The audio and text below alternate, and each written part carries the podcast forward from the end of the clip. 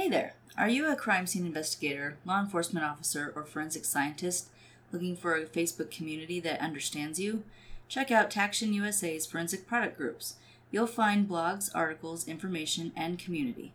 For those of us in the investigative field, there are not many lines of support out there, but Taction USA is a company that was founded by law enforcement for law enforcement. Subscribe today to get access to exclusive content. Just look for Taction USA in Facebook groups.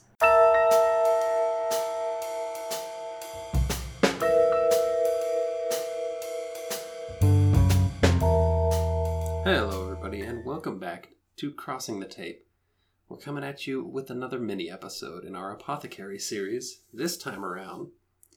The history of arsenic. And by the way, if we if our voices sound a little different today, it's because we've been poisoned with arsenic. Not no, I'm quite. sorry, we, we're getting over a cold. yeah, uh, arsenic has nothing to do with it. No, that's another story for another day. Yes. Arsenic has been called the king of poisons, which doesn't really surprise me when you think about it. Yeah, it's okay. always If you're going to be something, be the best. well, you know, it- well, I'm I'm thinking more of in literary terms. You know, True. every book that has a poisoning, it's usually arsenic. Yeah.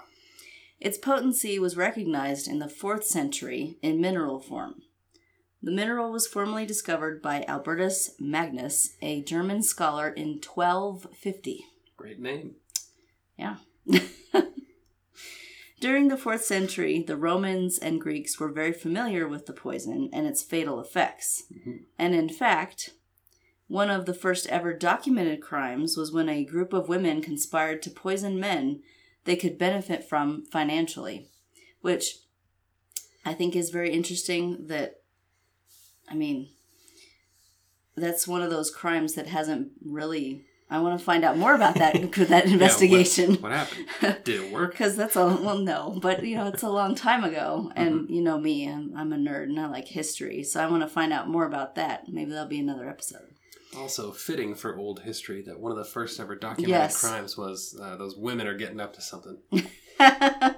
well i was thinking it was fitting too that you know they discovered arsenic and then lo and behold it didn't take long to figure out that it was fatal Yes. and, use it Poisoning is often more of a uh, it's a woman's mo yeah, it's a feminine killer's trait. Yeah.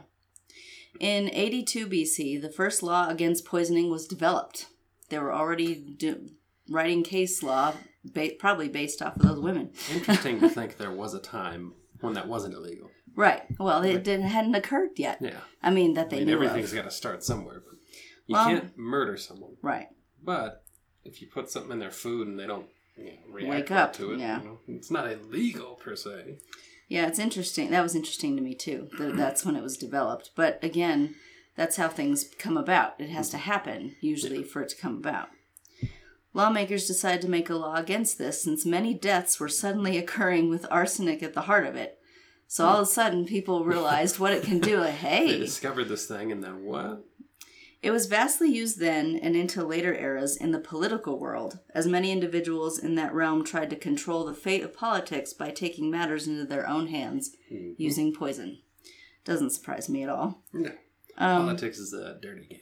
It is, and it was then, and it still is, and it probably always will be. So I remember something just a couple of years ago. I forget which third world country, but a major politician's a brother of or an opponent. Somebody walked up to him at an airport. Well, I guess not third world, but You're right. lesser developed country. Yes. Walked up to him at a an airport and put a rag over his face for a second and ran off, and the guy was dead within a Mhm. few minutes. Whatever he inhaled. Yeah. So it's not like that went away. No. Um, arsenic has also been used as an additive to paint as well. Probably not anymore, Hmm. but Well, You know, lead and arsenic, man. You, that stuff will last a hundred years. well, yeah, I know. You only need one coat.